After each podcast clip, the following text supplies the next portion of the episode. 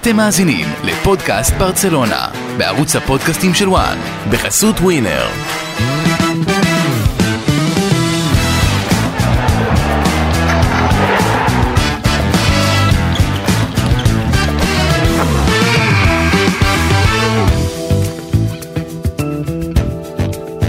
פודקאסט ברצלונה, פרק 54 אחרי החגיגה מול מיורקה. לפני כן, אולי שכחו, אבל היה גם את ההפסד לוויאדולד במחזור אמצע השבוע. יהיה לנו פה פרק של פרדות ודאיות, פרדות אפשריות, אי אפשר גם בלי אה, הגעות וחיזוקים שנמצאים על הפרק. אורי רייך איתכם, יחד איתי עמית לבנטל ועידו בן חמו, אהלן חברים, מה נשמע? אהלן, אהלן. אנחנו עוד לא נפרדים, אנחנו עוד פה. כן, אבל יהיו לנו, אבל יהיו לנו פה אה, פרדות אה, על הפרק, מה שנקרא. עידו, תכף נתעסק במקצועי, אבל בפרק הזה אי אפשר בלי הזווית של האוהד. תן לי ככה את התחושות שלך אחרי משחק הפרדות אתמול, בוסקט, ג'ורדי אלבה, קאמפ נו. טוב, הייתה חגיגה גדולה בקאמפ נו, ככה עם כל, ה... כל החולצות והפרידות, נפרדים גם מהקאמפ נו, גם מאלבה, גם מבוסקץ. אה, אישית, בתור אוהד, היה לי קצת אה, עצוב, על בוסקץ בעיקר. אתה יודע, בוסקץ הוא בעיניי שחקן שהוא שינה את המשחק. הוא, אתה יודע, היכולות הפיזיות שלו הם לא, לא בשמיים, והוא תמיד, אה, איך אומרים, קפיצה על זה ב, עם המוח, עם השכל. ולא כל יום שחקן שמשנה את המשחק, עוזב מועדון שהוא גדל בו, שנים על גבי שנים. גם עם אלבה היה לי עצוב, אבל בוסקץ הוא מהשלישייה המיתולוגית. כן, ולא סתם גם שווי מדבר ועוד נגיע לזה במלפפונים אחר כך, על כמה חשוב, כמה הפריוריטי מספר אחת עם מישהו שיחליף את, את אה, בוסקץ, אבל לבנטל על בוסקץ דיברנו בהרחבה גם אחרי ההחלטה שלו אה, לעזוב, החלטה שקצת הפתיעה את ברצלונה, שווי מאוד קיווה שהוא יישאר. אצל ג'ורדי אלבה המצב היה קצת אחר, דובר על זה שכדי להישאר הוא צריך לקצץ משמעותית בשכר שלו בעונה הבאה, שכר שעם הדחיות שהיו מתקופת ברטומאה היה אמור להגיע ל-36 מיליון אירו ברוטו בשנה הבאה, רק כדי לעשות סדר, לבנדובסקי עומד על בערך 24 מיליון ברוטו בשנה. בסופו של דבר, ג'ורדי אלבה מוותר על חלק משמעותי מהכסף שהיה אמור להגיע לו בעונה הבאה, ומחליט לעזוב. אתה מבין את ההחלטה הזו שלו? אני מבין, כן. רגע, אני אשתיק את הטלפון. כן, זה רעיון טוב. אה, אני, אני אגיד לך משהו, אני מבין את ההחלטה שלו, אה, כי הוא רצה לעזוב בטוב. עכשיו, אה, אנחנו לא קיבלנו את ההסבר ישירות, אבל קיבלנו הרבה רמיזות. קודם כל הדברים של ג'ורדי אלבה, שהוא אומר שהוא חשב על כך בכובד ראש, תקופה ארוכה, ובעצם זו החלטה משותפת. ברור לך מהסיפה של הדברים שהפעילו עליו לחץ לטובת המועדון, אמרו לו תפרוש בשיא עם תואר, תקבל חלק, אולי איזה רמז, זה לטובתך בעתיד תחזור לפה בהנהלה, או זה ייתן לך, אתה יודע, אמרו לו אל תעזוב כמו פיקה, תעזוב בהיי, היה פה את העניין הזה, וצ'אבי גם, במסיבת עיתונאים לפני המשחק, רמז על זה, הוא אמר, זה קשה לאמן חברים ששיחקתי איתם, אנשים שחלקתי איתם חדר הלבשה, אה, קשה לה- להפריד, לשים את גבולות החברות והמקצוענות, הוא אומר, הוא הזכיר את פיקה ודני אלווס, ואת בוסקץ ואלבה, שהוא היה איתם, ואז הוא אומר, ברור מעמד המאמן מעל הכל, אבל בסוף כשאתה בא לדבר איתם, זה לא פשוט, ואני חושב שהוא עשה פה החלטה גם לטובת המועדון, הוא הבין כמה דברים. קודם כל הוא שחקן חופשי, ועכשיו אם הוא הולך לחתום, יש לו את היתרון של להיות שחקן חופשי, לעשות יותר כסף במועדון אחר. אתלטיקו זה אופציה, כי אשתו בהיריון והיא לא רוצה לעזוב את ספרד, אבל יכול להיות גם מחו"ל. אה, ואתה יודע, הוא רצה לעזוב בטוב, זה הסיפור לדעתי, זה מה שאני מבין, גם מהדברים שלו, גם מהדברים של כולם. וג'ורדי אלבה מהמגנים הגדולים שהיו למועדון הזה, כמובן, הירידה במעמדו, העובדה שהוא הפך העונה, עד העונה הוא תמיד היה בהרכב. זו העונה הראשונה של ג'ורדי אלבה שהוא כבר הפך לשחקן מחליף. כן, ו... אז אמרו לו אם אתה רוצה לשחק ולא להיות עדן עזר של ברצלונה עם כל ההבדלים, אה, עדיף לך לעזוב, אז הוא השתכנע ועזב בהיי וצריך לתת לו הרבה קרדיט על העונה הזו, כי ג'ורדי אלבה, הרבה שחקנים שהם מגנים שמאליים היסטוריים, ופתאום תביא להם ילד בן אה, 19 ש- ש- שמשתלט להם על העמדה, והוא עוד לא 100% מאוחד ומשופשף, לא היו לוקחים את זה טוב, והוא דווקא מאוד עזר לבלדה להתאקלם, ועל כך מגיע לו הרבה קרדיט. כן, נגעת פה בנקודה מעניינת לגבי צ'אבי, וזה הייתה אחד, מ... זה היה אחד מסימני השאלה לפני שהוא הגיע, איך הוא יתמודד. אמרו, אולי אחרי שכל הפרות הקדושות האלה יעזבו, אז יהיה נכון להביא את צ'אבי, והוא הגיע כשיש וחלקם גם תקועים בגרון, קצת כמו אה, ג'רארד פיקה, ולדעתי הוא ניהל את זה יפה, ואמרת לחץ אולי מה- מההנהלה וקדימה וכולי, אני חושב שהיה לו את, ה, את האומץ לבוא ולהגיד לג'ורדי אלבה, תשמע, כמו שהוא אמר ב- לפיקה שלא הקשיב בקיץ, וחיכה עד נובמבר כדי להבין שהוא לא רואה דקות, הוא בא ואמר לו, תשמע, אני נותן לבלדה לרוץ קדימה, יש לנו גם את מרקוס אלונסו, הוא מרוויח הרבה פחות ממך, הוא יכול לשחק גם כבלם, אתה לא תראה דקות, וכמו שאמרת, זה התכנס לזה שג'ורדי אלבה, כמה שהוא כל העונה אמר, וגם ברעיון האחרון, הוא אמר, כשאמרתי שאני רוצה להישאר, זו הייתה האמת שלי, באמת רציתי להישאר פה, אבל הוא ראה ש... שהוא לא הולך לקבל אפילו פירורים כנראה פה ושם, ברסה, זה לא ל-level שלו. תראה, בחודשים האחרונים אה, ברסה האריכה חוזים ל- למרקוס אלונסו, סרג'י רוברטו, בלדה, כל אלה שיכולים לשחק על התפקיד הזה, אה, וזה היה מסר מאוד ברור.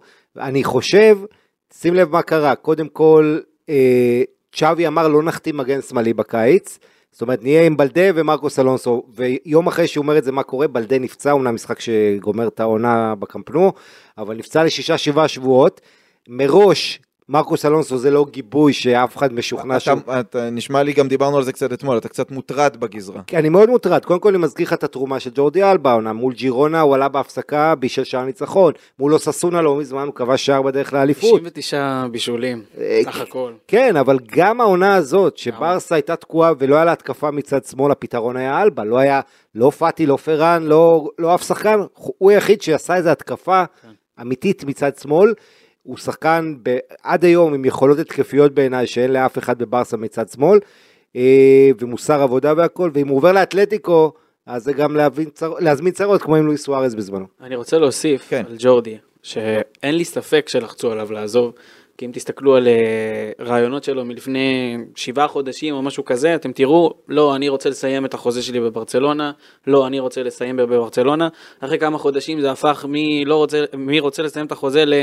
אני אשאר פה גם אם אני אוכל ככה לתרום לשחקנים הצעירים. נכון, הוא דיבר על זה, על החושה שזה לבנטל אמר ל... כמחמאה, וזה נכון, כן. אבל הייתה תחושה שבאמת לשם הוא מכוון. ושם הוא מכוון, ואז פתאום הוא בוחר לעזוב. וגם אה, מאוד חשוב אה, לציין שהוא הוא גם עוזב באמת בתחושה שהוא עוזר למועדון, כי המועדון צריך את העזרה, יש לו משכורת מנופחת, כמו ש... הוא גם, תשמע, הוא גם הזכיר שהוא דיבר עם הנשיא, עם לפורטה ועם המאמן צ'אבי, והם אמרו לו תקבל את ההחלטה לבד, אבל מה זה תקבל לבד? אמרו לו אתה רוצה לגמור כמו פיקה או כמו בוסקץ, כי ראינו בעונה הזאת את ההבדל, כמה קל להפוך לשעיר לעזאזל, עם כל ה... אתה יודע, מכונת התקשורת הזאת, שקל לייצר קמפיין ולהרעיל נגד שחקן או נגד אה, דמות אחרת במועדון, ראינו את זה הרבה.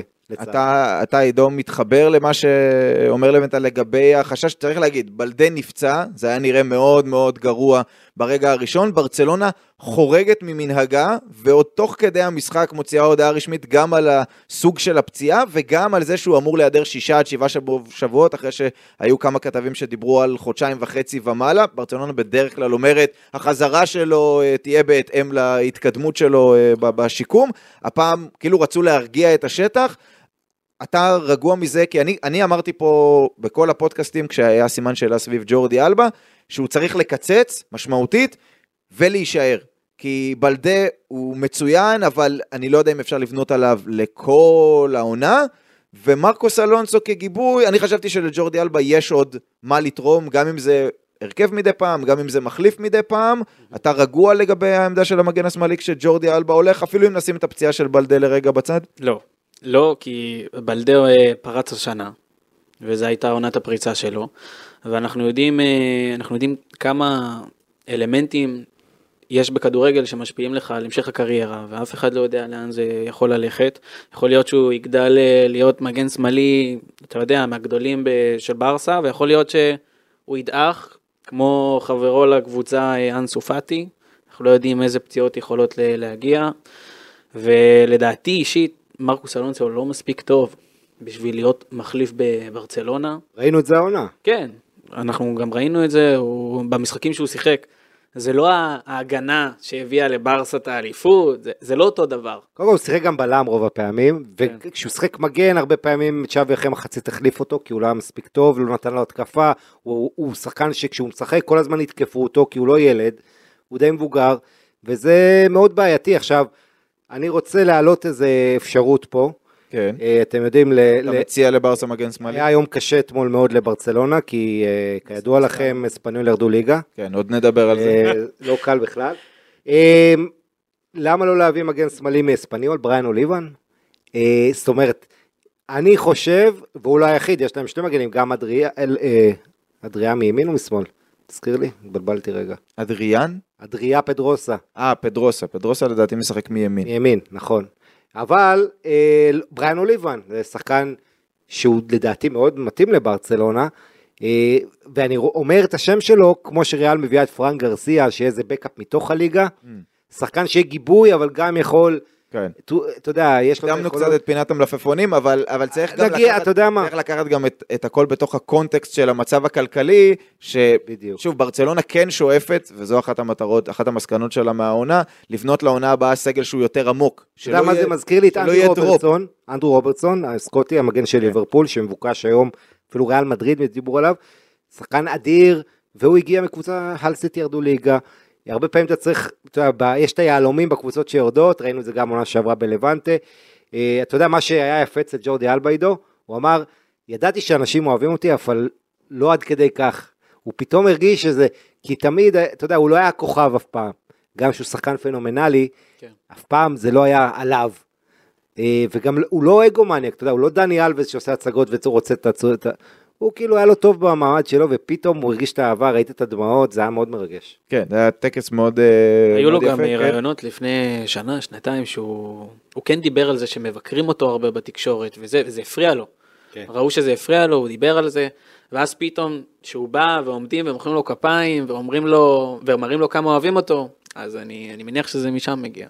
כן, ואתה יודע, צריך רק להזכיר, החלטות העונה של צ'אבי, אה, צריך להעריך את האליפות הזאת, זה נכון שברסה צריכה עוד להוכיח באירופה דברים, ויש עוד דברים לשפר, והכל פרויקט בבנייה, אבל לא, אני בטוח שלא מעט מההחלטות של צ'אבי העונה, ואנחנו נלמד על זה בשנה, שנתיים הבאות יותר, נבעו לא משיקולים מקצועיים אלא כלכליים. נכון, והח- מערכתיים נקרא לזה. מערכתיים, נכון. וההחלטה עם אלבה, אני מזכיר לכם שג'ורדי אלבה פתח את העונה הזאת, הוא היה המגן הבכיר, היו עליו כתבות, רגע, ג'ורדי אלבה עונה שעברה, אנשים שוכחים את זה. עונה שעברה, עונה. ראשונה בלי מסי, שכולם אמרו כן, הוא מבשל אה, הבנה עיוורת עם מסי, בלי מסי, הוא היה מלך הבישולים של ברצלונה, נכון. והיה לו הכי הרבה בישולים בעונה למגן, בקריירה. ולשחקן הגנה גם. כן.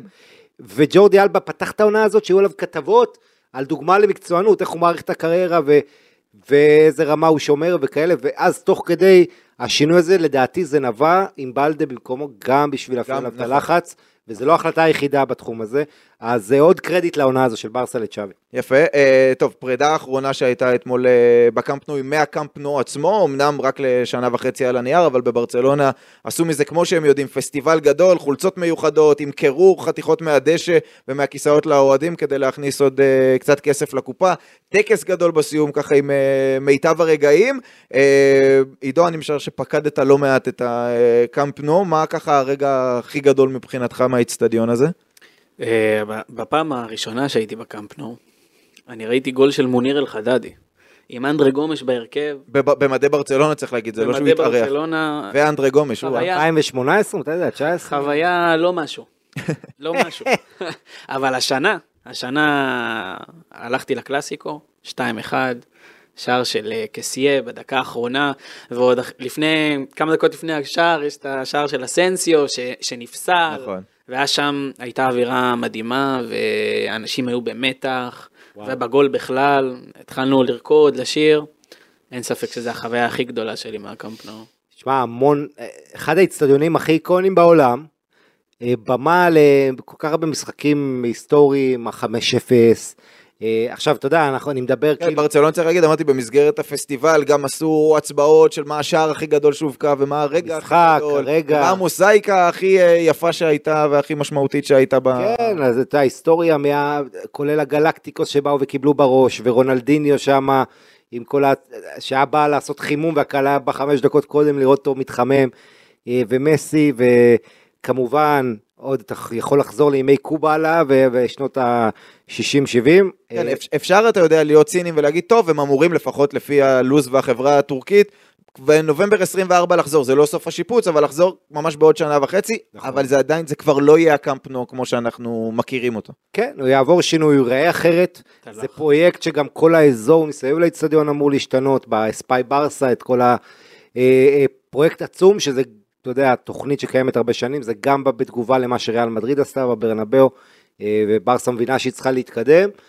אה, ואתגר גדול, תשמע, לשחק מחוץ לקמפנו עונה הבאה במונג'ואיק, שהוא, דיברתי עם עידו פה, שזה, אתה יודע, אנחנו מכירים, היינו שם, כמה האיצטדיון הזה מחוץ לעיר, אה, האוהדים רחוקים. אוהדים המגרש. רחוקים, המגרש, אתה יודע, יש שם את כן. המסלול ריצה, אז נכון שהוא יעבור כמה התאמות, וברסה לא תשחק בתחילת העונה הבאה, תשחק היא תשחק משחקי חוץ. משחקי חוץ רצופים עד שהיא תארח שם, אה, וזה אתגר אה, לא פשוט, בית חדש, אה, אבל- אבל לפחות תהיה הקבוצה היחידה בעיר בעונה הבאה. כן, זה נכון, וגם איך אמר לי מישהו, אה, תמיד האצטדיון יהיה מפוצץ.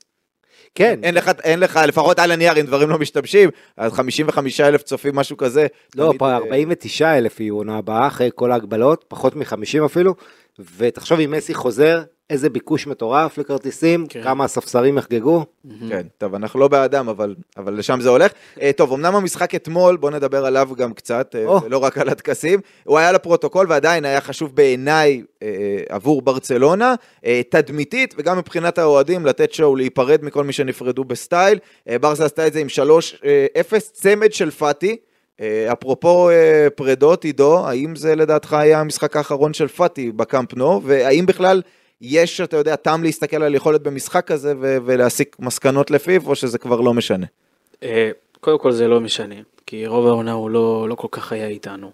ל- לדעתי לפחות, אתה יודע, הוא התקשה לחזור מהפציעה, והתקשה להראות אה, מי הוא היה עוד אה, לפני הפציעה. ולא היה לו איתנו רוב העונה. ו... האם זה המשחק האחרון שלו בקאמפ נו לדעתך? אה, צריך להגיד שאבא של פאטי, בורי. בורי פאטי ומנדש לוחצים עליו לעזוב את ברסה. הוא לא רוצה, כי הוא אוהב את ברסה, הוא גדל, זה הבית שלו, עם החברים שלו, עם גבי ועם עם פדרי, אבל הוא, הוא לא רוצה לעזוב, אבל לוחצים עליו מאוד מאוד לעזוב. אה, מנדש חושב שהוא ידחוף אותו ל- לוולפס בשלוש, עם 30 מיליון ו... ונבש. ונבש, זה לא יקרה, אבל הוא לא רוצה. אבל אין לי ספק שכל הקיץ הולכים אה, לנסות לדחוף אותו, גם כי ברסה כן, אתה, אתה רואה את כסף. זה כסאגה ש- שהולכת ו- ומתמשכת? כאילו, אל תוך כן. הקיץ עמוק, ו... ברסה צריכה כסף, בלי, בלי קשר גם למסי. היא צריכה כסף, היא צריכה הכנסות, היא צריכה להראות ל- לטבעס הכנסות. והיא חייבת למכור, ובשביל למכור יש לה שחקנים ש... אין מחזרות למרקוס אלונסו, סליחה, אבל יש מחזרות עדיין לפאטי ולפרן וזה, אבל הולכים לנסות לדחוף אותו החוצה, כמו שגם היו מנסים, הולכים לנסות לדחוף גם את רפיניה החוצה, הם צריכים כסף. ומלבד מקצועית, שאני אני חושב שהוא, לצערי הרב, הוא כבר לא חוזר מהפציעה, אה, אני חושב שזה היה המשחק האחרון שלו, כן. גם אני- אתמול, אתה יודע- כי אתמול כאילו, זה, זה קצת אירוני כזה, אתה יודע, יוצא שנפרדים מהקמפנו משחק כזה גדול וחגיגה ושואו והכל, ומי שכאילו מסיים עם צמד, זה מי שמספר המשחק. 10, איש המשחק, זה זה שמנסים, כמו שאומר עידו, ירצו לדחוק אותו, זאת אומרת, ההחלטה כנראה, מכל מה שאנחנו מבינים, היא שלא לא רוצים אותו. אני שותף. רוצים למכור אותו. כן, אני, אני גם הרגשתי את האירוניה הזאת. צריך להגיד, פאטי, יש לא מעט אוהדי ברצלונה, שזוכרים לו חסד נעורים, וכשאני אומר חסד נעורים זה מצחיק, כן. כי הוא עדיין ילד, כן. אבל שרואים את הפוטנציאל, שעדיין רוצים להאמין בו, שיש להם איזה חיבה אליו, שרוצים שהוא יישאר, שעוד מאמינים. זה, אתה יודע, אני, אה, אני לא יודע להגדיר את זה, אבל התחושה שלי זה בערך 65% אוהדי ברסה אומרים, טוב שילך, אולי ילך עם אופציה לחזור, ויש איזה שליש לפחות שרוצים שיישאר, כי הוא, אתה יודע, הטאלנט המקומי וכל הצעירים שהזכיר פה עידו. כן, אבל באמת צריך מה, להגיד בוא שה- נזכיר, הוא לא כבש 13 משחקים רצוף עד אתמול. משחק פרידה בקמפנו, שהדגש עליו זה הוותיקים, ובכלל הצעירים הם הכוכבים. יש שם משחק פאטי עם צמד, וגבי הוא השחקן האחרון שכובש במשחק רשמי בקמפנו לפני השיפוץ. דווקא גבי שכמעט ולא כובש, כן, שער שני בליגה. אה, אז, אז, אה, אז אתה יודע, פאטי, אני חושב, לטובתו ללכת. תראה, אחד הדברים של העונה הזאת של ברסה, שהיא לוקחת, אה, זה שאפשר להיות מושל מברסה ולהשתפר. ראינו את ניקו בוולנסיה, נפצע, עולה, יורד, אבל עבדה, עבדה בעיניי, שחקן מאוד חשוב העונה. כי הוא הוכיח ללא מעט שחקנים בברסה, שזה לא סוף העולם. היה את התפיסה הזאת שאתה בברסה, וברגע שאתה עוזב, כל הליגה הרי מלאה בשחקני עבר של ברסה, אבל ברגע שאתה עוזב אתה הופך לבויאן כזה. אגב, בויאן קרקיץ' מועמד לחזור למועדון, ראית? להיות אחראי על ה... אה, לדאוג לתנאים של השחקנים, אני אמרתי שהוא יהיה אחראי... הקישור בין הלמסיע לקבוצה הראשונה. כן, אני אמרתי צריך לתת לו להיות אחראי על הפלופים במועדון, זה אבל הכישרונות שלא יצא מהם כלום. לא, אבל ברצינות, אה, אני חושב שפאטי יימכר. השאלה פה, אתה יודע, כמו שריאל עכשיו עם טאקה קובו, יש הרבה אוהדי, אתמול היה לנו פה פודקאסט ריאל, והיה פה אחד אוהדי ריאל, אה, סאסי, שהיה מאוד רוצה את טאקה קובו, ואתה יודע, ריאל מכרה אותו. בלי שיש לה אופציית סירוב למכירה עתידית, אבל אין לה אופציה לקנות אותו, בניגוד לעסקאות הרבות של ריאל שיש לה אופציה לקנות. אז, אז פה אותו דבר, אני חושב שפאטי, אתה כן רוצה להשאיר לך אופציה. אולי אל תמכור אותו ב-60, תמכור אותו ב-25, תשאיר לך את האופציה לקנות אותו חזרה. יש פה את האלמנט של סיכון, מה שלא יוחלט, אם הוא, אתה יודע, אם אתה, הערך שלו יכול ל- ל- ל- ל- לפחות ברגע שאתה משאיל אותו והוא לא טוב, ואז אתה נתקע איתו, ובסוף הוא עוזב בחינם, זה גם קורה הרבה. צריך להגיד ששוב, כל הקונטקסט של הדבר הזה הוא הקונטקסט הכלכלי, כי ברור לכולם שפאטי לא נראה טוב כמו שהוא היה לפני הפציעות, וזאת לא פציעה אחת. זה כמה פציעות, ואתה רואה שהוא עדיין מחפש את השער, אבל למשל הוא מקבל כדור בכנף שמאל, ששם בנו עליו, זו העמדה ש... שבנו עליו, ואין לו אפילו את, ה... את הביטחון לעשות את האחד על אחד. הוא לנסות- איבד את הצעד הראשון, הוא איבד את העליונות הפיזית, שהוא עלה, הוא היה כזה זריז קטן נכון. שאי אפשר היה להתמודד, החדור. משהו קצת, הוא איבד את החמישה אחוז כזה במהירות, שאני לא בטוח שזה יחזור לו, וגם אם זה יחזור, להחזיר את הביטחון, להגיע לרמות שהוא ציפה, זה לא יהיה קל, אני חושב ש... כן, אבל שוב, אם לא היה את העניין הכלכלי, אני משער שהיו משאירים אותו, ויכול להיות שהיו מביאים איזה קרסקו למשל. אבל שישחק יש פה גם. את הצד שלו. ברגע שאתה בדיוק. לוקח את ג'ורג'ה מנדש, Mm. ולפני זה היה דלה פניה, נדמה לי ייצג אותו, או שאני מבלבל עם מישהו אחר, אבל ברגע שהוא לוקח את ג'ור- ג'ורג'ה מנדש, זה אומר שאתה רציני, ואבא שלו מאוד מעורב, ואתה יודע, שוב, זו התנהלות של השחקן, ברסה לא רוצה את כל הרעשים האלה, אם אתה משחק תהיה מחויב, אל תעשה, אני מזכיר לכם, היה תקריות שצ'אבי החליף אותו, הוא לא אהב את זה, בכלל, הוא שחקן שיש לו את הנתון הזה שהוא שיחק שותף בהכי הרבה משחקים בברסה עונה, מצד שני בדקות הוא רק מקום 15, ש- כן, וכמעט לא משלים 90 הוא דקות. תמיד אף פעם. מוחלף, תמיד, ו- ואומרים האנשים של פאטי, תראו את ויניסיוס, שגם זידן כל הזמן מחליף אותו עד שבא מאמן, נתן לו ביטחון והפך אותו לכוכב, אז הייתי מסכים עם זה נראה. אלמלא הפציעות של פאטי. זאת אומרת, אם פאטי לא היה נפצע, אז אני חושב שכל מאמן שהיה, גם לפני צ'אבי, היה נותן לו כמו ויניסיוס לרוץ שם בכנף שמאל. אבל אה, דיברנו על זה גם, וזה מתחבר לשם הבא שתכף נדבר עליו, אה, שצ'אבי, מה שעניין אותו, זה גם המערכתיות, מה שדיברת, אה, אבל מצד שני, ההצלחה לפני כל שחקן. זאת אומרת, ברגע שהוא מבחינתו ניסה לתת בהתחלה לפאטי לשחק ב-4-3-3, לשחק בצד שמאל, וזה לא הלך, והוא גילה מה שנקרא את מערך ארבעת הקשרים, עם גבי שם בצד שמאל, וזה עבד, וזה הביא נקודות, וזה הביא, אה, וזה הביא ניצחונות, אז זה מה שעניין אותו, לבנות את פאטי עכשיו קדימה ולתת לו איזה רצף, כמו שאולי במשפחת פאטי אומרים, חמישה, עשרה משחקים בהרכב, ברצף, ו- ושיוריד את החלודה ושייכנס לעניינים, כנראה שצ'אבי לא שם את זה בפריוריטי, אלא קודם כל את התארים ואת ההישגים ואת ההצלחה המקצועית, ופאטי, אין מה לעשות, לפעמים אתה צריך אה, לקחת, מה שנקרא, גם אם לא נותנים לך יותר מדי, אה, ובצער אני אומר, כי התלהבנו פה כולנו, מי שאוהב את ברצלונה וגם מי שלא אוהב את ברצלונה, מפאטי בן ה-16, קיבל ולא רק בגלל שהוא בן 10 16. גם, אתה יודע, נכון, נכון, וזה. וזה, כן, זה הטעות, נכון? אתה מסכים איתי שאולי צריך לקחת את העשר בדיעבד. לא, כן. ועוד אבל אחרי אגב- שחקן כמו מסי. אגב, זה משהו אבל שגם בברצלונה הכווינו אותו, קצת כמו שנתנו למריאנו אז, אם אני לא טועה, את השבע אחרי כן, קריסטיאנו. ואחרי זה כי עדן המועדונים- עזר. כי המועדונים רוצים להגיד, הנה, הלך הכוכב הגדול, אבל אנחנו כבר ביום שאחרי, אנחנו כבר מסתכלים קדימה. אה, כן, במקרה של פאטי העשר הזה היה לו קצת, אה, כן. קצת כבד על הגב. אה, אפרופו גב, גבי. אפשר רק מילה ל- כן, בטח. על סופתי. כן, חשוב מאוד מאוד לציין שמטאו אלמן הוא מעריץ לא רע של אה, יניק קרסקו, נכון. ואז כשהוא מכר את אה, ממפיס, אם אפשר לקרוא לזה מכירה, מכר את ממפיס לאתלטיקו, אז הוא הוסיף איזשהו סעיף קטן שאתלטיקו מבטיחה למכור את קרסקו בקיץ, אם ברסה תרצה, בתשעה מיליון יורו, משהו כזה. יש ויכוח אם זה 9 או 12, תשע, אבל 12, סכום סמלי.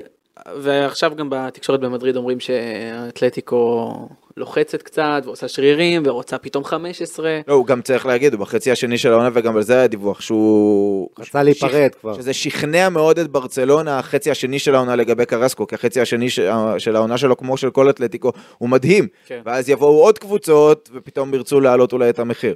אבל רק מראש, אלמן חושב על uh, מחליפים, זה לא, על מישהו- זה לא ביום אחד. נכון, נכון. והוא, אני בטוח שהוא יודע, יודע מה בורי פאטי רוצה, וגם דיברו על זה בתקשורת בברצלונה, שבורי פאטי הוא מגיע ממקום, הוא לא מכיר את המקומות האלה, הוא לא מכיר את זה שהבן שלו עכשיו הוא אמור להיות הסופרסטאר הגדול, גם עמית אמר שהביאו לו את uh, מספר 10. הוא לא מכיר את זה כי הם באים ממשפחה שהיא יחסית ענייה ומשכונות עניות. אומרים שהוא נלחץ אז בריאיון שהוא דיבר על פאטי. בקיצור, יש לו סוכן שהוא אחד הסוכנים, אם לא הכי חזק ב- ב- בשוק ההעברות ובעולם, ואבא מאוד מאוד לחוץ, ויש לו את הרצון שלו, שזה להישאר בברצלונה, אבל אה, כן, זה לא... ו- ואתה יודע, וגם אם אתה מוכר אותו, אתה יכ- בעצם יותר מקדם את למין ימל, שיכול לקבל צ'אנסים פתאום, אם, אתה יודע, ואז אתה אומר, אולי ממנו יצא, אבל אם פאטי נשאר שם, זה יכול לתקוע יותר את למין ימל, זה שוב, אנחנו מתעסקים פה קצת אה, יותר מדי אה, תיאוריות וככה השערות, אבל צריך לזכור גם את זה. אז בניגוד לפאטי, לפחות מי שגם קיבל את ה... כן. אה, שכחנו? להגיד בסיכום כן. של המשחק אתמול. עוד לא סיימ- סיימנו את אה, הסיכום, אוקיי, אוקיי. אנחנו עוד תוך כדי הסיכום, ואחד, אגב, אמרת אנסו פאטי נבחר לאיש המשחק, בפנטזי, מי שקיבל הכי הרבה נקודות במשחק אתמול, אה, זה גבי, שבלט גם עם שער, גם עם אה, בישול, הושמעו פה בפודקאסטים לא מעט דעות לכאן ולכאן על גבי, על האיכות שלו, על הרול שלו, על כמה הוא יכול להיות משמעותי, עד כמה התפקיד שלו יכול להיות משמעותי בברצלונה. אתמול, צריך להגיד, אחרי הרבה מאוד זמן, שוב ראינו את גבי, נכון שזה נגד מיורקה שבאה רק לעשות הגנה ומדקה 14 הייתה בעשרה שחקנים, אבל ראינו את גבי בעמדה שלו, מה שנקרא, עושה את המקצוע שלו, נכון שהמציאו לו את הכנף המזויף, וזה עבד טוב לברצלונה, גם עם הלחץ שהוא עושה וגם עם השליטה בכדור וכולי, אבל אני העליתי לטיק טוק לפני איזה חודשיים, אחרי שאוריקי מצא לי איזה קטע, ששידרנו פה בפרומיסס את גבי, בין ה-12, זה לא היה לפני כל כך הרבה זמן, לפני שש שנים, ואתמול שוב ראיתי ניצוצות של גבי בן ה-12, כי גבי, וחשבתי על זה עוד, עוד לפני המשחק אתמול, גבי ב essence שלו, בבסיס שלו כילד, אפרופו מספר 10, הוא שיחק עם המספר 10 בגיל 12. מי שעוקב אחרי הטורניר פרומיסס הזה, יודע שהמספר 10 בברצלונה הוא תמיד הכי טכני, הכי פנטזיסט, המוסר הכי טוב, הגולר הכי טוב, וגבי היה כזה בגיל 12. וגם בגילאים יותר מתקדמים, הוא כן היה שחקן של מספרים. אני לא יודע באיזה שלב קרה לו איזשהו שיפט ב- ב- בסגנון שלו, והוא פתאום נתפס העונה כלוחם והמתקל והמתאבד על הכדור והסמל וכולי, אבל יש לו באסנס את, גם את היכולות הטכניות האלה, אולי לא ברמה של פדרי, אבל מעניין אותי לשמוע ממך עידו, גם בתור אוהד שוב עם החיבור לשחקן מהבית, אבל גם ברמה המקצועית, איפה אתה רואה את גבי, גם אחרי המשחק אתמול, ובכלל קדימה לעונה הבאה, לעתיד, עד כמה הוא באמת יכול להיות משמעותי, כי התחושה שלי שהדעות הן, הן קצת חלוקות לגביו. אני חושב שהדעות החלוקות מגיעות ממקום אחד, וזה הרצון הזה של אוהדי ברסה כל הזמן לחזור לימים של אה, צ'אבי ואיניאסטה, צ'אבי ואיניאסטה, צ'אבי ואיניאסטה, כל הזמן מדברים על, ה, על הצמד. ואז בא פדרי, שבעיניי הוא כמה רמות מעל גבי, מבחינת האיכויות ומבחינת הקלאסה, איך שהוא משחק על המגרש, וזה פוגע בגבי, כי גבי הוא, הוא שחקן הוא שחקן מדהים בעיניי, הוא לוחץ והוא אוהב את הסמל וכל שער שהוא כובש הוא מנשק את הסמל ו- וזה הבית שלו והוא הוא תמיד יישאר בברצלונה נראה לי, אבל אבל לא דיברת באיכויות- כדורגל ב- בדברים שאמרת עכשיו. ב- באיכויות שלו הוא, הוא לא ברמה של פדרי. הוא גם לא בסגנון הקלאסי של ברסה, שזה... זה לא הסגנון הקלאסי הזה של להחזיק את הכדור ולהניע אותו לימין ולשמאל. הוא, ועם העונה הזאת הוא התפתח לאיזשהו מקום אחר, המקום הזה של השחקן האגרסיבי שרץ ומתקל וזורק את הראש שלו לכדור, וזה השם שנוצר לו. פחות, ה... פחות השחקן הזה שמקדם את הכדור קדימה לשליש האחרון ו... ובועט מרחוק. כן, אבל מאוד יכול להיות שאני חושב ששוב, כמה שזה עזר לברצלונה, מערך ארבעת הקשרים, וזו אופציה שאנחנו נראה אותה רצה גם בשנה הבאה, זה קצת שם את גבי במקום שהוא לא בדיוק המקום שלו, כי אתמול, שוב, זה נגד מיורקה ו- ואנחנו יודעים הכל, אבל פתאום ראינו אותו קרוב לרחבה. ראינו את בוסקץ ודיונג, הם אלה שעושים יותר עבודת הגנה, והוא משוחרר יותר להיות קרוב לרחבה, לשתף פעולה עם לבנדובסקי וכולי. תראה, הבעיה, מה הבעיה עם, עם גבי? מעבר לעניין, ה, קודם כל הגולדן בויל, מי שכח, ואז יש פה שני עניינים, עניין אחד ש, שנגעת בו עידו, העניין הסגנוני. אתה יודע, ברסה ההיא של, של גוורדיולה הייתה לוחצת בלי עבירות. גבי הוא קשוח, עם גרזן, עם סכין בין השיניים, הוא עושה עבירות. כל הזמן עושים עליו עבירות, הוא עושה עבירות, זה עוצר את השטף, זה קצת אה, לא מזוהה עם ברסה היסטוריות, אבל דבר נוסף, שיפתור את הבעיה הזאת, זה אם הוא ייתן יותר מספרים. ואחד הדברים שגבי עושה זה כל הזמן תנועה בלי כדור לעומק. נכון. כקשר 50-50 שרץ 13 קילומטר במשחק, ואם מסי חוזר, גבי יהיה מאוד חשוב לדעתי, כי גבי ופדרי הם רצים המון, נכון. והם עוזרים לפצות על זה שמסי לא רץ. אז זה צריך את השטח הזה בלחץ, בעבודה בלי כדור, את העבודה האפורה שהיא חשובה, ומי כמו בוסקץ הדגים לנו את זה, אה, אה, יהיה לו חשוב, אבל עם כל התנועות שהוא עושה לרחבה והאזור שהוא נמצא שם, הוא צריך לתת יותר מספרים. והגול אתמול, הגול האחרון בהיסטוריה של הספוטיפיי קמפנו, כמו שצריך להגיד. גרסתו הנוכחית. כן, בגרסה הזאת. לא, זה מה שאמרתי, זה גבי, זה גבי בין ה-12, כנראה שגם בשנים אחרי זה הוא היה ככה. הוא יהיה חייב להוסיף למשחק שלו אה, קצת יותר מספרים.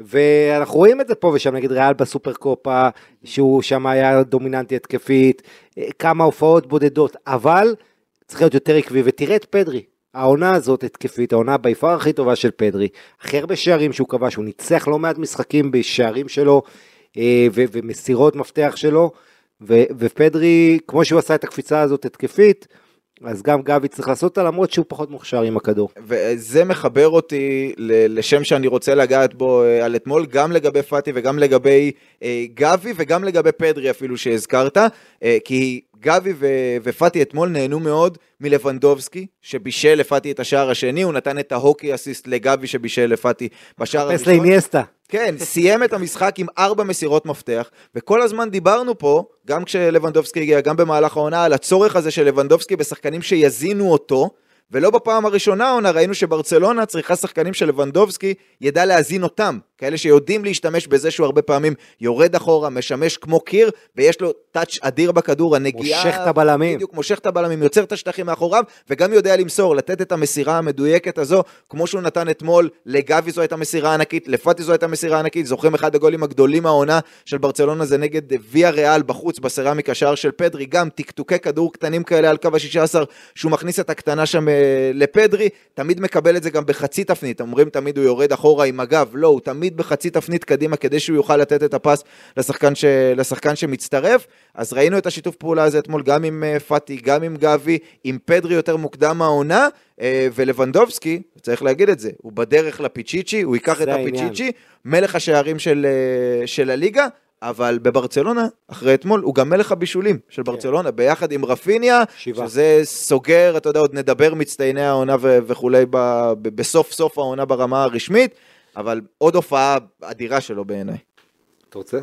אני, אני חושב שירד ממנו הלחץ של הפיצ'יצ'י, זה הסיפור. אם אתם זוכרים, במשחקים האחרונים הוא הלך בכוח על השער, הוא היה מתוסכל, הוא קבע שערים מצמקים בהפסדים לריאל סוסיידד ולוויאדוליד, אבל אתה ראית, הוא לחוץ, כי בן זמה הגיע רק שני שערים מתחתיו. למרות שבן זמה בעונה מאוד פושרת, ששישה מהגולים שלו היו פנדלים. שלושה ארבע ברנבאו. נכון, מול אלמריה, שהוא, שהוא התקרב שם בן זמה, ואז לבנובסקי היה במוד שאני עכשיו בלחץ. ועכשיו כשריאל מדריד השלימה עם זה שאין אליפות, שבן זמה כבר אה, פצוע שוב ולא משחק, אז אה, אתה יודע, יש את הפיצ'יצ'י, המטרה שלו הושגה, אה, וצ'אבי אמר, אנחנו משחקים אחרי שהבטחנו את האליפות בשביל השיאים האישיים של השחקנים, ועכשיו הוא משוחרר להיות יותר, לפרגן לאחרים, וגם אולי לתת לך פרומו, ראינו אותו בטקס הלאורוס של הפרסי השנה בספורט, מדבר עם מסי. נכון. זה ככה, ואני חושב שמסי לידו הם ישתפו פעולה במהלכים כאלה, אם אכן מסי יחזור בשאיפה, אנחנו נראה המון מהלכים כאלה, כי לבנדובסקי שחקן מאוד אינטליגנטי, אנחנו לא מדברים על זה הרבה, אבל התנועה שלו חכמה, הוא מפנה שאתה, הוא צריך לידו גם שחקנים עם איי-קיו גבוה, זה מה שהיה לו בביירן מינכן. ושוב, לא רק כאלה שיזינו אותו, שזה כשאתה חושב נניח על uh, מסי ופדרי ו- וכאלה, אז אתה אומר, אוקיי, הנה השחקנים שיכניסו לו את הכדורים, או שחקנים מהכנפיים, צריך גם שחקנים שידעו ליהנות. אה, תראה את. רפיניה בחצי השני של זה היה העונה. מפתיע אתמול. מה? זה היה מפתיע אתמול באופן יחסי. מה? המסירות של לבנדובסקי, פתאום הוא עושה איזשהו תפקיד אחר, אמרת שהוא התחפש ל... לניאסטה. כן. זה היה- מפתיע, נראה לי יעברו לו הכאבי גב. יכול להיות, תשמע, כאבי שמחה היותר גדולים, אבל אני חושב שלבנדובסקי, אה, אתה יודע, זו עונה ראשונה, ליגה.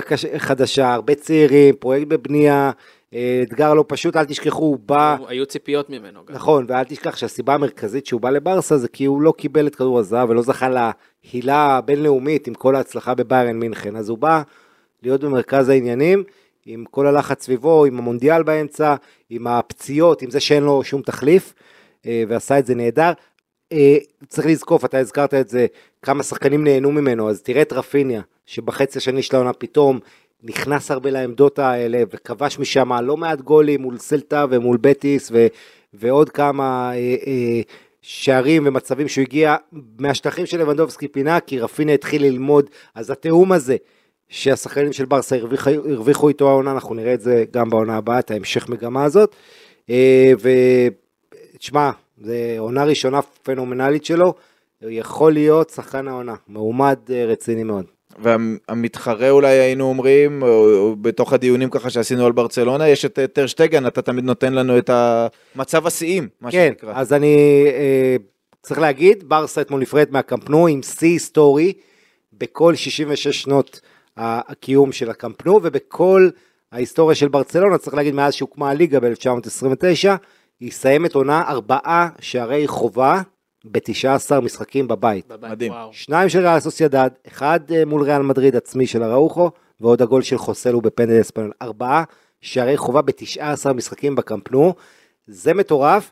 אני, השיא הקודם היה חמישה שערי חובה ב-79-80, אה, אני בדיוק באתי לעולם באותה עונה. 26 רשתות... אה, 26 רשתות נקיות, שזה משווה את שיא כל הזמנים בספרד של פאקו ליאני, השוער של לקורוניה. ואתה יודע, ברסה עכשיו על 18 שערי חובה, שזה שווה לשיא של אתלטיקו ולקורוניה, היא צריכה לשמור על עוד רשת נקייה אה, בשביל, וזה לא יהיה קל מול סלטה שחייבת ניצחון בתחתית. מחזור אחרון, אנחנו נדבר על זה בהמשך. אה, ואתה יודע, צריך להזכיר, הקמפנו באמת אה, איצטדיון שתמיד נודע בזכות ההתקפה, בזכות ההצגות, שערים. העונה הזו, מצד אחד יש לך לבנדובסקי, או, אז בוא, מצד שני טרשטגן ואראוחו. תן לי לשאול את עידו, כי הוא בא מירושלים ולא תמיד נשמע את אה, דעתו. על העונה הזו, אם אתה צריך לבחור אחד, טרשטגן או לבנדובסקי?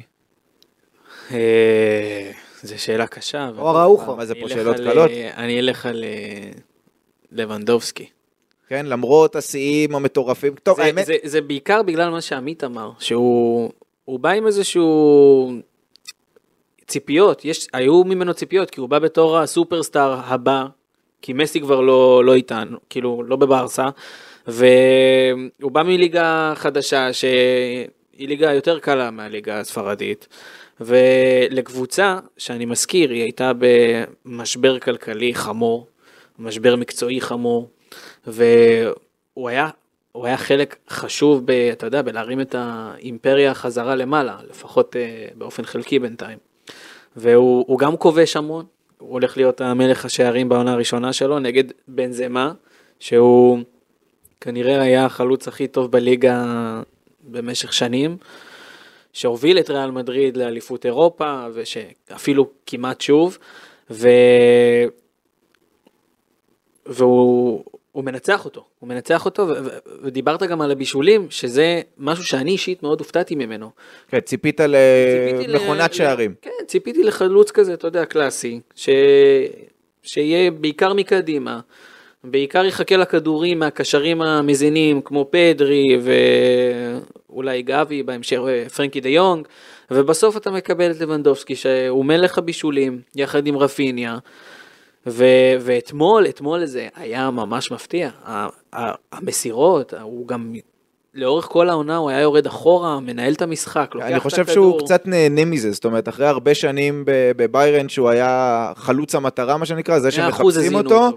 הוא בברצלונה הוא פתאום נאלץ גם לפעמים, כי, כי שוב, לא תמיד פדרי היה, ולא תמיד היה מי שיזין אותו, ודמבלה היה לפעמים פצוע וכולי, הוא, הוא כאילו מקבל איזשהו, איזשהו שיפט בקריירה, שהוא יכול גם לעשות דברים אחרים, ואנחנו רואים אותו אפילו לפעמים מנסה לעבור עם עקבים וכולי, ב-30 מטר מהשאר, כאילו הוא קצת יותר משוחרר ומרשה לעצמו. אני קצת. זה חושב- יהיה מסקרן לעונה הבאה, סליחה עמית, כן, כן. זה יהיה מסקרן מאוד לעונה הבאה, אם מסי יחזור. מסי, בשל השנים האחרונות, אוהב לרדת אחורה ולקחת את הכדור, אפילו בחצי. נכון. בחלק מהמשחקים.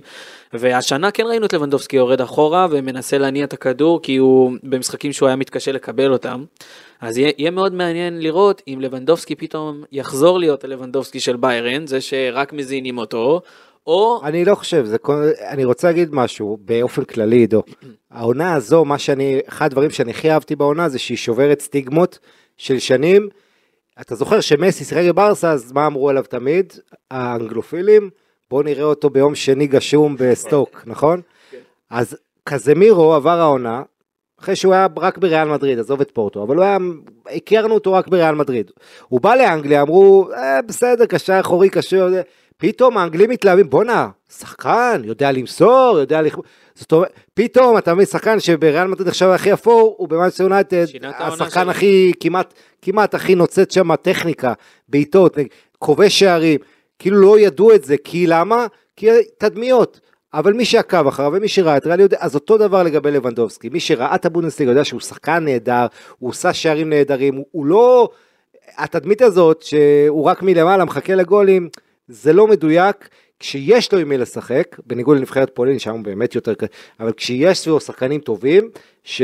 אז, אז לבנדובסקי הוא שחקן נהדר, ו, ושוב, הבישולים, אתה תלך גם במספרים, אתה תראה, היו לו לא מעט בישולים, והוא עשה דברים אדירים עם כל חלקי כף הרגל, אתה יודע, כל חלקי הרגל, הפנימי, החיצוני וכולי, ו, ונגעת בזה עוד משהו.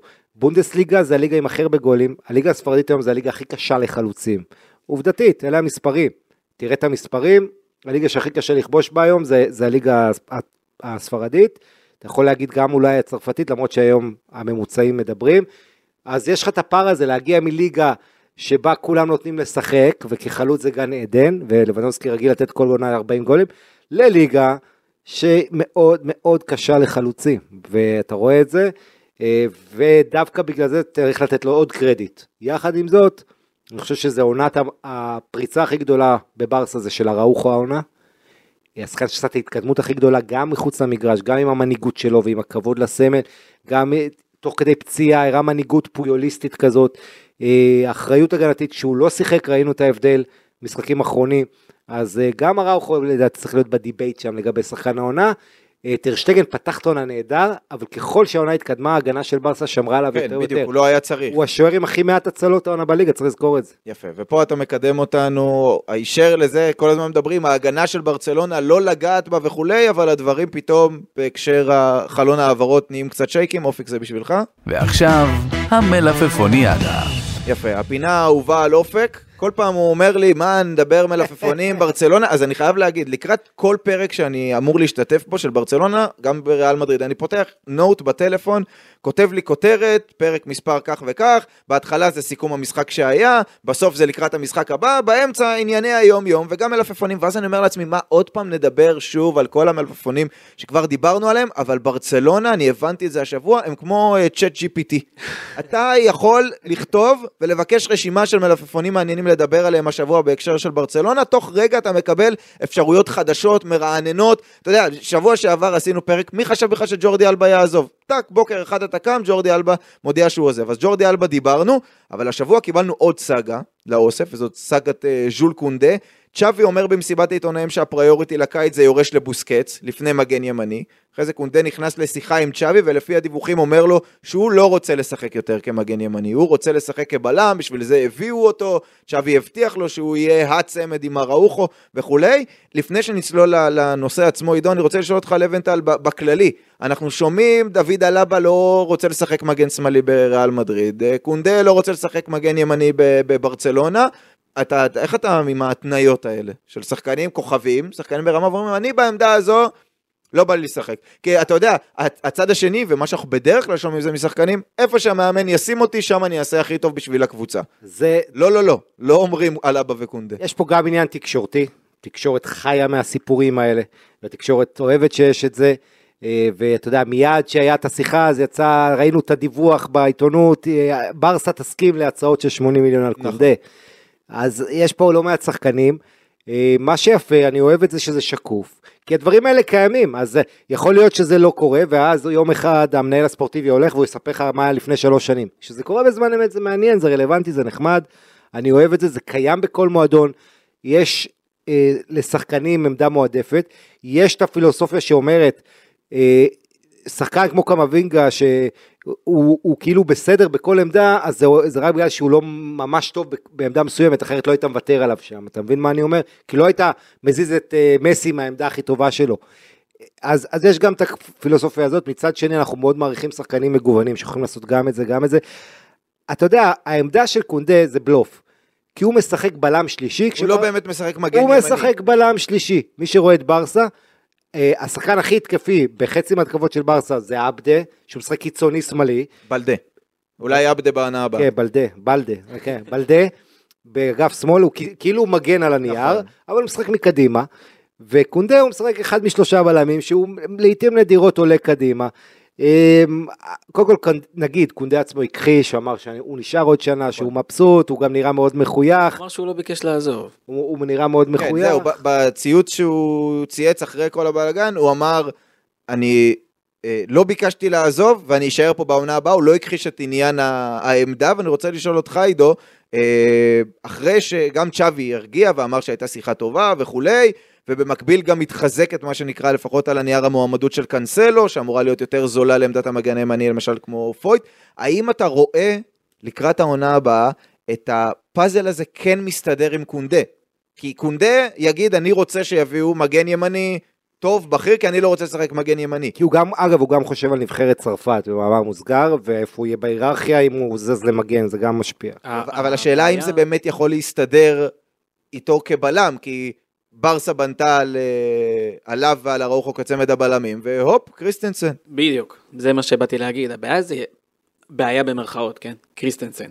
כי בסופו של דבר, כמו שאמרת, אמרו לקונדה בוא, תהיה צמד עם אראוחו, והיה את הציטוט המפורסם הזה של אה, צ'אבי, אני אהפוך אתכם לצמד הבלמים הכי טוב בעולם, משהו כזה, הבטיחו לו להיות בלם, פתאום הוא משחק מגן אה, ימני, וזה בעיקר בגלל קריסטנסן, כי הביאו את קריסטנסן בחינם, להיות אה, בלם אה, מחליף, למקרה של פציעות, למקרה של אה, עייפות ודברים כאלה, ופתאום אתה, אתה מקבל את אחד משני הבלמים הכי טובים של ברסה העונה. כשהוא, לא היה פצוע. אז השאלה, אם מביאים, נניח שמביאים מגן ימני ברמת הרכב. אני חשבתי, לפני הסיפור הזה עם קונדה, שצריך, קונדה צריך להמשיך להיות המגן הימני הפותח, והם צריכים להביא מגן ימני שיהיה הגיבוי שלו באוריינטציה אחרת, התקפי, כדי שתהיה את האופציה לברסה לשחק גם עם מגן ימני תוקף. אם קונדה בא ואומר, למעט מקרים מיוחדים, אני רוצה לשחק בלם, ויביאו מגן ימני ברמת הרכב, שוב, style קאנסלו כזה, כן. אז מה, מה עושים עם קונדה? כי מה, אתה פותח את העונה ואתה נותן לאראוחו לשחק עם קונדה? אתה מוריד את קריסטנסן לספסל? אחד מהם יצטרך לרדת לספסל, ואני אני כן חושב שזה יהיה קריסטנסן. כי בסופו של דבר הוא, הוא גם קצת יותר נפצע, ו... תראה, בסך הכל קריסטנסן הוא כן, אה, אה, הוא, הוא מביא משהו לברצלונה שקונדה, על הנייר, אראוחו וקונדה, זה אמור להיות הצמד של הדור הבא, לא רק מבחינת הגיל. האתלט, המהיר וכולי, כן. אבל קריסטנסן מביא את, ה, את הסגנון הברצלונאי, את, של הנעת הכדור, של הבלם החכם ש, שקורא את השטחים וחוטף את הכדורים, ולאו דווקא המנטר או המהיר וכולי, ואני חושב שקונדה, זה, זה כאילו לרעתו, אין מה לעשות, אבל לפעמים יש מה שנקרא דינמיקות בחיים. לסלט הזה מגיע גם מניגו מרטינז אולי. נכון. אז, אז בכלל, יש לך למרות בעיה. שאיניגו הוא הוא בטוח כ- כמחליף. כגיבוי, כמחליף, ולא כשחקן שיבוא נכון. לפתוח בהרכב. היה אבל אני חושב שקונדה. אם קונדה, הוא בסוף שם, היה יכול לא להגיד כלום, היו מביאים איזשהו מגן ימני, וקונדה כנראה היה ממשיך להיות מגן ימני. הוא זה שבעצם מכריח את המערכת ואומר, אני רוצה להיות רק בלם, ולדעתי הוא זה שצריך להוכיח. כי אתה מדמיין אותו, הוכיח- בא לפפ גורדיולה ועושה לו את הקטע הזה, אני לא יודע, אני, אני מעלה פה תהייה. כאילו פפ, תחשוב כמה, הרי צ'אבי חלק גדול מהדברים, כמו רוב המאמנים באירופה, יש השפעה של גוורדיולה, וגוורדיולה כל הזמן משנה תפקודים של שחקנים. לפפ יש גם את ה... אתה יודע, את הפריבילגיה לבוא ולהגיד, אה, מי שלא רוצה להיות פה. נכון, ראינו מה. עשה עם קנסלו. עכשיו, בדיוק, ו- וצ'אבי אין לו את זה, הוא לא יכול. אבל אה, אתה יודע, דיברת על זה שאמרו בתקשורת שאתה, סליחה, עמית, אה, אמרת שדיברו על זה שאם יגיע הצעה של 90, של 80, אז, י- אז יסכימו לו ללכת. אני חושב שזה תקף לכל... אה, כמעט לכל כמעט לכל. השחקנים, בטח במצב של ברסה. יש כמה כן, אנטאצ'בל. כמעט. כן. ראוכו, אבל- פדרי, כאלה, כן. ממש נדירים. כן, אבל קריסטנסן אבל ילך אם תבוא הצעה. ו- וזה מה שאמרת, דרך אגב, על, ה- על התקשורת, הם אה, שומעים שיחה כזאת, הופכים את זה לאיזשהו מדורה כזאת, ורק זורקים שמן, ו... כן, זה ואז, האינטרס. ואז קונדה צריך לצייץ שהוא רוצה להישאר. עכשיו, אה, תשמע, אני חושב שקונדה, קודם כל, אתה יודע, יש, אה, בוא, יש פתגם, תחתונה, איך אתה חושב שה- שהסאגה, סאגת קונדה הזאת תיגמר? זאת אומרת, הוא יישאר בסוף או חושב- שתגיע, כי הרי הצעות, אם יהיה פתח, יגיעו הצעות גדולות על קונדה. מאנגליה, הקבוצות נכון. ירצו אותו. השאלה אם אתה רואה את זה באמת הולך לשם. ב- נכון, צ'לסי. רצו אותו, אבל צ'לסי נפלו כבר מספיק, אז לא יודע, אה, צ'לסי גם מחוץ לליגת אלופות יש להם בעיה, אבל כן, הכסף הגדול באנגליה, אה, איך אתה רואה את הסאגה הזו? אני חושב שהוא יישאר בברסה, אה, אם מישהו יעזוב זה יהיה קריסטנסן, זאת אומרת, יכול להיות שבסוף התסריט הזה של קונדה בא ומבקש לא לשחק מגן ימני, יביא לזה שקריסטנסן, שהביאו אותו. בחינם, יגידו, עליו נמנף, ואותו נמכור, ניצור את קונדה ואראוחו. קריסטנסן יכול. לעבור לניוקאסל כזה ב-70 מיליון, או- אני, אני מסכים עם אה, או משהו אני כזה. אבל לא לא חושב שזה היה. צריך לקרות. 30 אולי כזה. כן, 50 או משהו כזה, אבל אה, אני יותר מודאג, כמו שאמרתי לכם, מה... או לא פחות מודאג ממגן שמאלי. כן. ויש שתי אופציות מדהימות, או יותר אפילו, אבל גיא, שהוא כאילו האלבה החדש, אבל הוא, הוא בן 28 גיא, הוא לא כזה זקן. מצד שני, הוא הקפטן של ולנסיה, הוא, ואתה לא יכול להביא אותו... גם לא יביאו מישהו שיהיה על הראש של בלדי. בדיוק, יש פה בעיה. אבל אוליבן הוא יותר, כמו שאמרנו קודם, מאספניול שגם ירדה. אמ, אתה יודע, כל קיץ מדברים על גאיה. כל נכון, קיץ נכון, מדברים על נכון. גאיה, ויש לי חבר שהוא... שחקן. הוא ספרדי, גר בוולנסיה, והוא עיתונאי. עיתונאי של אה, מדווח על, אה, על קבוצת הכדורגל ולנסיה. וקיץ קודם, שדיברתי איתו על גאיה, הוא אמר לי, אתה לא מבין איך מתייחסים בכלל לגאיה במועדון. הם, הם, הם לא מוכנים לשמוע. כן. הם לא מוכנים לשחרר אותו, מבחינתם הוא הקפטן, מבחינתם הוא נשאר, גם שנה הבאה, גם עוד שנתיים, גם עוד שלוש, והם... אה, אני לא זה חושב הדבר שברסה- המדהים בוולנסיה, שיש להם אקדמיה מדהימה, כן. פטרנה. ומגדלים שם, תקשיב, סוללה של מגנים שמאליים, טוני לטו, חזוס בסקז, הם שניים שהיו המגנים השמאליים של הנבחרות הצעירות של ספרד, סומנו ככוכבי העתיד בעמדה הזו. והיו צריכים למצוא להם תפקיד חדש בבוגרים, בגלל שמה לעשות, אי אפשר להזיז את גיא, גיא גם שחקן מדהים, וגם אישיות ומנהיג וקפטן, אז הם משחקים מגן שמאלי, ואז יודעים שיגיעו לבוגרים, יהיה שם גיא, הם יצטרכו להיות או מגן ימני, או קיצוני שמאלי, או קשר, אז הם מתאימים את עצמם, כן. יש בברצלונה... מה עם דימריה לברסה? בואו נתחיל לעשות את זה מעניין. אתה רוצה סלט? אני חושב שדימריה... אתה חושב? אני חושב שדימריה יגיע לברסה. נקשר את זה רגע... מסי ל- צריך חבר, לקחו לו את החברים, להיות במקום קרסקו. אבל לקחו את החברים זה של לא מסי. בדיוק אותה עמדה, נכון? אבל נכון. אבל אני לא חושב שאם יביאו... אני חושב שאם, אני חושב שדימריה זה חיזוק טוב, בטח בהקשר של מסי, דיברנו על זה, ואני חושב שהוא צריך להגיע, הוא בהעברה חופשית, אם הוא יגיע, הוא צריך להגיע כרוטציה ביחד עם קרסקו, לא במקום קרסקו. אם זה יהיה עכשיו כנף ימין, יש נניח את רפיניה ודמבלה שנשארים, לא הייתי הולך על כנף שמאל דימריה, שהוא בכלל גם לא כנף שמאל ממש. נכון. זאת אומרת, הוא יכול לשחק כנף שמאל. אבל זה חייב להיות עם איזה קרסקו, אחרת אנחנו שוב נחזור לארבעת שיחק שם בגמר הקשרים. מונדיאל, ו- אם אני לא טועה. כן, בדיוק, אני אומר, הוא יכול לשחק בכנף שמאל, וזה יכול להיות גיבוי לא רע בכלל, אבל לא הייתי בונה על זה כ... לא כראשי. זאת אומרת, רק אם קרסקו מגיע ו- וצריך עוד מישהו לכנף, כי כדי שהספיק היה הרי, אתה. יודע, אם אתה מאמין, כדורגל זה גם אמונות טפלות ו- ומנהגים, ו- והיה את משצ'רנו, כאיש ארגנטינה של מסי תמיד שם, עד שמשצ'רנו עזב בסוף, אבל עדיין, ואז היה גוארו, זאת אומרת, היה את החבר הארגנטינאי הזה שם, ואתה יודע, היום בברסה יש לך, מי ארגנטינאי? אין ארגנטינאי. לא, גם הלכו החברים הטובים, בוסקץ וג'ורדי אלבה. כן. אז, אז בהקשר של מסי, אני רוצה להגיד, קודם כל, באופן כללי, בגזרת החיזוקים, למי שלא עקב, כי באמת קשה לעקוב, ברצלונה עדיין מחכה לאור הירוק לתוכנית הרכש שלה אה, מעל הליגה. זה עשוי להגיע השבוע או שבוע הבא, אני משער שזה לא יידחה כבר מעבר לזה. יכול להיות שפתאום התשובה לא תהיה כן, כמו שכל התקשורת חושבת. אבל זה הכיוון, צ'אבי אתמול הודה שהם הכינו שתי תוכניות, תוכנית א' למקרה שיש אישור, ואז הם יתחזקו בכל מה שהם רוצים, ותוכנית גיבוי ככה רזה יותר, העזיבה הזו של ג'ורדי אלבה שדיברנו עליה מפנה הרבה מקום בתקרת השכר, והעזיבה שלו ובוסקץ, אמרנו זה חברים של מסי, אבל זה דווקא יכול לפנות הרבה מאוד אה, מקום בתקרה עבור השכר של מסי, ועל מסי אני רוצה להגיד השבוע שהוא אה, קצת טיזר.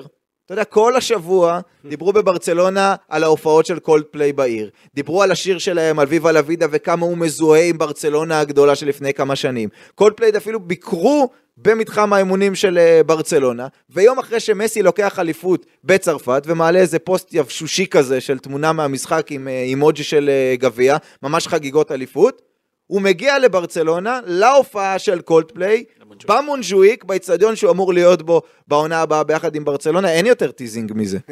זה כאילו, זה אפילו הייתי אומר שזה כאילו אפילו נשמע מתוכנן עם ברצלונה, עד כדי כך. תחשוב, הוא היה קופץ לקמפנו אתמול. יפה, בהמשך השבוע, רביעי וחמישי יש טקסי פרידה מג'ורדי אלבה ובוסקס, לפי הדיווחים הוא מוזמן. אני לא חושב שהוא יהיה, זה נראה לי לא יהיה too much. ויש משחק פרידה מאינייסטה. אל תשכח את העונש שהוא קיבל כשהוא נסע לערב הסעודית, הוא עכשיו מאוד חושש, הוא עושה הכל באישור, הוא לא רוצה להסתבך עם פריז, הוא יודע שבגלל שהוא לא יודע לעזוב פריז הכי נוח גם אם יש עכשיו מסיבת. עיתונאים כזאת נניח לא של סוד. ג'ורדי אלבה או בוסקץ ויושבים כל השחקנים וזה ופתאום מסי יושב שם זה, זה, לא, זה לא נראה טוב אם אתה... עד שהוא לא חותם לא על חזרה לברסה, תראה, אה, הוא מודע, זה כמו שתגיד לי, הוא יוצא לרחוב, אה, יש לו מעמד מיוחד. אם מסי בא לקמפנו, כל המשחק יסתכלו וידברו עליו, אף אחד לא ידבר על מה שקורה על הדשא. אז הוא יודע, זה הב- האהובה עליו, וזה שאנטונלה אוהבת, וכל פליי להקה אהובה והכל זה. אה, בסדר, תשמע, אני, אי אפשר להאשים אותו שהוא בא לקונצרט, אבל אה, אף, אתה יודע, אף אחד אה, לא יכול לה- להכחיש את העובדה שהוא בפריז, זה לא טבעי. הקהל שם לא אוהב אותו, הוא לא, אי אפשר להגיד שהוא מאושר שם, בטח ברמת הכדורגל, עם כל מה שקורה עם אמבפה ועם הבוז מהקהל, ועם השעיה, ש- אתה יודע, הוא עבר דברים, הוא חובת, הוא רגיל למעמד בברסה, שהוא רק נמצא במקום, הוא כמו משיח, ובצדק. ולכן, תשמע, זה לא, זה לא בגללו שהעניין מתעכב, צריך להגיד, ברסה עם הבעיות הכלכליות ניהוליות, זה מתעכב, אבל למרות שצריך להגיד עידו שכל הוא פעם... גם לא עזב את ברסה, כי ברסה העזיבה אותו, נכון, שכל הגרסה. פעם שמישהו מתראיין מברצלונה, הם אומרים שהם מאוד מאוד רוצים ומוסיפים איזה שורה כזאת בסוף של זה מאוד תלוי במה הוא ירצה. כאילו זה לא ברור שהוא כן רוצה לבוא. כן, כי, כי מסי לא מחפש בעיות, עוד בעיות עם פריז. הוא גם הבוז מהקהל בגלל ליגת האלופות שמאוד התאכזבו, כי בסופו של דבר אה, אל חלייפי, מה הוא, הוא ראה לנגד עיניו רק את ליגת האלופות, וזה לא קרה במשך שנתיים עם מסי, נכון שנתיים? כן. כן. כן, ו... ואז התחילו לשרוק לו בוז, וגם עכשיו הם לקחו אליפות, ובשדה תעופה אה, באו רק איזה שלושה אוהדים. שלושה אוהדים הגיעו לברך אותם על האליפות. זה לא קורה במועדון בריא. וברור שהוא לא מאושר שם, וגם, דרך אגב, חשוב גם לציין שברסה, היא עובדת. בפינצטה עם הדבר הזה, בגלל מה שקרה לפני שלוש שנים, שנתיים, והם לא, הם לא, קודם כל הם לא יציעו לו חוזה ממשי עד שהם יקבלו את האור הירוק, שגם האור הירוק הזה, זה לא אומר שמסי חוזר, זה אומר שברסה הציגה לליגה איזשהו תוכנית, איזושהי תוכנית כזאתי, ואם היא תבצע את התוכנית הזאת, אז מסי יוכל לחזור. יש לנו דרך ארוכה לשם, ודיברת על ג'ורדי אלבה ובוסקץ, אני לא חושב שהוא יבוא, אני מסכים איתך, כי בגלל מה שקרה לו עם סעודיה, עם הביקור בסעודיה, הוא לא, הוא לא מחפש עכשיו את הבעיות האלה עם לא, אוהדי לא יבוא. לטקסי פרידה. הוא רוצה, אתה הוא, רוצה לעזוב, הוא רוצה לעזוב שם בטוב. את זה שהוא רוצה לעזוב כולם יודעים, את זה שהוא רוצה לבוא לברצלונה כולם יודעים. גם בגלל משפחה וגם בגלל ששם נוח לו, והוא לא יבוא, לא יבוא לטקסים. לא יבוא לטקסים. זה חשוב, כי נתת פה כותרת, לא יבוא. מסי לא יבוא, בפרק הבא תגיד בטקסים. כן, בדיוק. לברסה אני חושב שהוא... הד- הדגש הבא, הדגש, סליחה, של ברסה העונה הבאה יהיה על אירופה. היא צריכה נכון. לחזור להצליח באירופה אחרי כל השנים האחרונות. זה נכון גם לגבי פריז, שמה שמפיל את העונה זה אירופה. ואתה יודע, אתה רואה איזה מגמה בכדורגל שאנחנו מדברים עליה כבר עשור, גם ביירן מינכן, יותר ויותר מועדונים, הפוקוס שלהם זה על הצלחה באירופה, שמגדירה את כל העונה שלהם, ריאל מדריד גם זה ככה. אה, בסוף מה אתה תיקח מהעונה הזו? אה, את ה-4-0 של, אה, של סיטי על, על ריאל, מבחינת ריאל, שהסביר להם כמה הם רחוקים כרגע וכמה הם צריכים שינויים. אז, אז אה, אתה יודע, העונה מוגדרת במידה רבה אה, על ידי אירופה בעונה הבאה, וזה יהיה הדגש של צ'אבי, לנסות לבנות קבוצה תחרותית. אה, ומסי, מסי במרכז. נסגור את פינת המלפפונים לפני שנדבר על המשחק הבא עם האפקט הקולי שבא לי להשתמש בו פעם ראשונה. זה למק... סוגרים פינת מלפפונים, מסתכלים תוך כדי, ו- צבע אדום ו- כחול. ומנסים כן, מנסים ללקט אם, אה, אם היה איזשהו news בזמן שאנחנו אה, מדברים פה בשעה האחרונה, אז הדיווח האחרון הוא, דיברנו על שחקנים שעוזבים, שהחל מיום חמישי צ'אבי יישב עם השחקנים שהוא רוצה להגיד להם שהם לא בתוכניות לעונה הבאה, ומדובר על פאטי, דיברנו עליו, על פראן, על קסיה. ופבלו טורה, אלה השמות הראשיים שאמורים לקבל את הבשורה מצ'אבי ממש אה, השבוע על כך שהם אה, לא ימשיכו. את פרן טורס מדווח שירצו למכור בין 20 ל-25 מיליון. זה הסכום שפחות או יותר הם לא ינזקו ממנו אחרי שהם קנו אותו ב-55 וכולי, אבל זה מה שיסתדר להם. בואו נדבר לבנטל על המשחק האחרון של העונה בעצם אה, לעונה הזו. יום ראשון, שעה 10 בבלאידוס, במקביל לעוד משחקים שמתרחשים אה, בתחתית. סלטה נגד ברסה, סלטה מסובכת, תקופה מזעזעת, הפסידה לקאדיס אתמול 1-0, רק נקודה מעל הקו האדום, כן. ניצחון ישאיר אותה בליגה, גם תיקו או הפסד יכולים, אבל אז היא לא תלויה בעצמה, אלא בוויאדוליד שפוגשת את חטאפה לקרב תחתית ישיר. אין עדיין יחסים בווינר, אבל איך אתה מאמין שהם צריכים להיראות לבנטל? איך אתה רואה את המשחק הזה, שברסה צריך להגיד, כבר אין את הפרידה מבוסקץ ואלבה, כבר אין את הפרידה מהקאמפ נו, האם זה יכול להיראות קצת כמו שזה היה נראה נגד ויאדוליד, משחק שלא דיברנו עליו יותר מדי, אבל של הקבוצה שזה באמת חשוב לנצח, היא זו שתנצח. גם ויאדוליד וסוסיידד, שני משחקים של ברסה אחרי שהבטיחה את האליפות, שהיריבות היו צריכות את הנקודות והם לקחו אותם. אז נכון שסוסיידד יותר טובה, ונכון שויאדוליד היה שם בפתיחה ברצלונה, היו לה קצת מצבים, אבל אין את אותו, גם צ'אבי יודע, קשה למצוא מוטיבציה, אין את אותו drive. נגד מיורקה היה לך את המשחק האחרון בקמפנו, הפרידה מבוסקטס ואלבה. זה קרה גם לנפולי. כן, ונכון, וגם קמפנו, כל העניינים האלה, החגיגה הזאת, משחק בית אחרון. ברסה בלי מוטיבציה, אני אזכיר לך מה היה המחזור האחרון אתמול של מנצ'סטר סיטי שהפסידו לברנדפורד, של נפולי שעשו תיקו בבולוניה. אגב, התוצאות האלה גרמו לזה שברצלונה כרגע יש לה את המאזן הכי טוב מכל האלופות. אם היא מנצחת, אז הכי הרבה כן. יותר מסיטי. נכון. נכון, סיטי עם 89, ברסה 88, יכול להיות, אבל לפי כל ה build-up אני חושב לא- שזה הולך לתיקו, כי תיקו אמור להספיק לסלטה ויגו, סלטה אם ויגו, ויאדוליד לא מנצחת. גם אם ויאדוליד תנצח, אתה יודע, בשביל שסלטה תרד עם תיקו צריכים לקרות כמה דברים, אה, יש לה 40 נקודות, יש שם כמה קבוצות מסובכות, גם אלמריה שיכולה להפסיד לאספניול, אני חושב שתיקו אמור להספיק להם, ויהיה פה תיקו, כי א' סלטה בתקופה מזעזעת, נראית רע, עם ניצחון אחד ב-11 מחזורים, וגם הניצחון הזה היה על אלצ'ה וזה היה בקושי, תוצאות נוראיות, הפסידה חמישה משישה אה, מחזורים אחרונים. אה, ויאגו אספס אגב יוצא אספס קצת- יוצא על יוצא המועדון, על המועדון. אמרתי בקיץ ואמרתי בינואר שאין מספיק איכות ולא הקשיבו לי, ו- והנה אנחנו כאן. בדרך כלל, התחושה שלי לקראת המשחק הזה, כשיש אה, סלטה ויגו, שני דברים שכמעט תמיד קורים בשנים האחרונות בסלטה ויגו. האחד, זה שכשהיא פוגשת את ברצלונה, בעיקר בבלאידוס, נכון שזה היה עם הגנה אחרת. אבל היא טובה, והיא התקפית, והיא כובשת. יאגו. דבר שני שקורה בשנתיים האחרונות, זה שיאגו אספס מציל את סלטה ויגו, הם נותנים חצי עונה טובה ראשונה, ואז מידרדרים בחצי השני, יאגו אספס מגיע כמה מחזורים לסוף, נותן שער שניים שלושה ומשאיר אותם. אז עכשיו... אנחנו- נגד ברסה הוא כזה בדיוק. רונלדיניו פריים. לו שער וזה, כן. נגד ברסה, תשמע, את- אתה יודע, אנחנו לא מדברים על זה כי זה לא בנזמה וריאל וברסה, אבל אחד הנקודות העונה זה ירידה של ליאגו אספס, 12 שערים, היינו רגילים לראות ממנו יותר באזור ה-20, הוא לא יהיה אה, את הפרס תל מוסרה, שהיה כמעט על שמו בשנים הקודמות אה, מסוימות, והשנה הזאת הוא לא קרוב לשם. הוא אה, גם קצת פצוע עכשיו. הוא קצת פצוע, הוא לא יציב, הוא, הוא הולך ודועך ככל שהעונה נמשכת, כי הוא פתח אותה טוב, וזה גם מדאיג מבחינת העונה והבנייה שלה. אה, סלטה ויגו, מי שלא יודע, היועץ המקצועי שם, זה המנהל המקצועי של פריס סן ג'רמן, קמפוס, הפורטוגלי, שהוא מקורב מאוד לקרווליאל, המאמן שהגיע באמצע העונה. אז אה, כן, תראה, לא... בוא- אז אתה רואה את זה הולך לתת... אני חושב פה- לך שהווינר עוד אתה יודע, יש פה גם את הפיקנטריה של דני סוארז, ש, שבגלל שיש לו אותו סוכן כמו איזה שחקן צעיר, שככה עזב ל- לריאל מדריד, לילדים, אז העיפו אותו מהמועדון, הנשיא של המועדון, ובעצם זה גם כן עזר לקבוצה להסתבך. אז, אה, ואל תשכח את כל הקשרים, שחקני עבר, מאמני עבר, אוסקר ואונסואה ועוד ועוד אה, חבר'ה שהיו בברסה והיו בסלטה. אה, חווי גלן שהיה מועמד לברסה.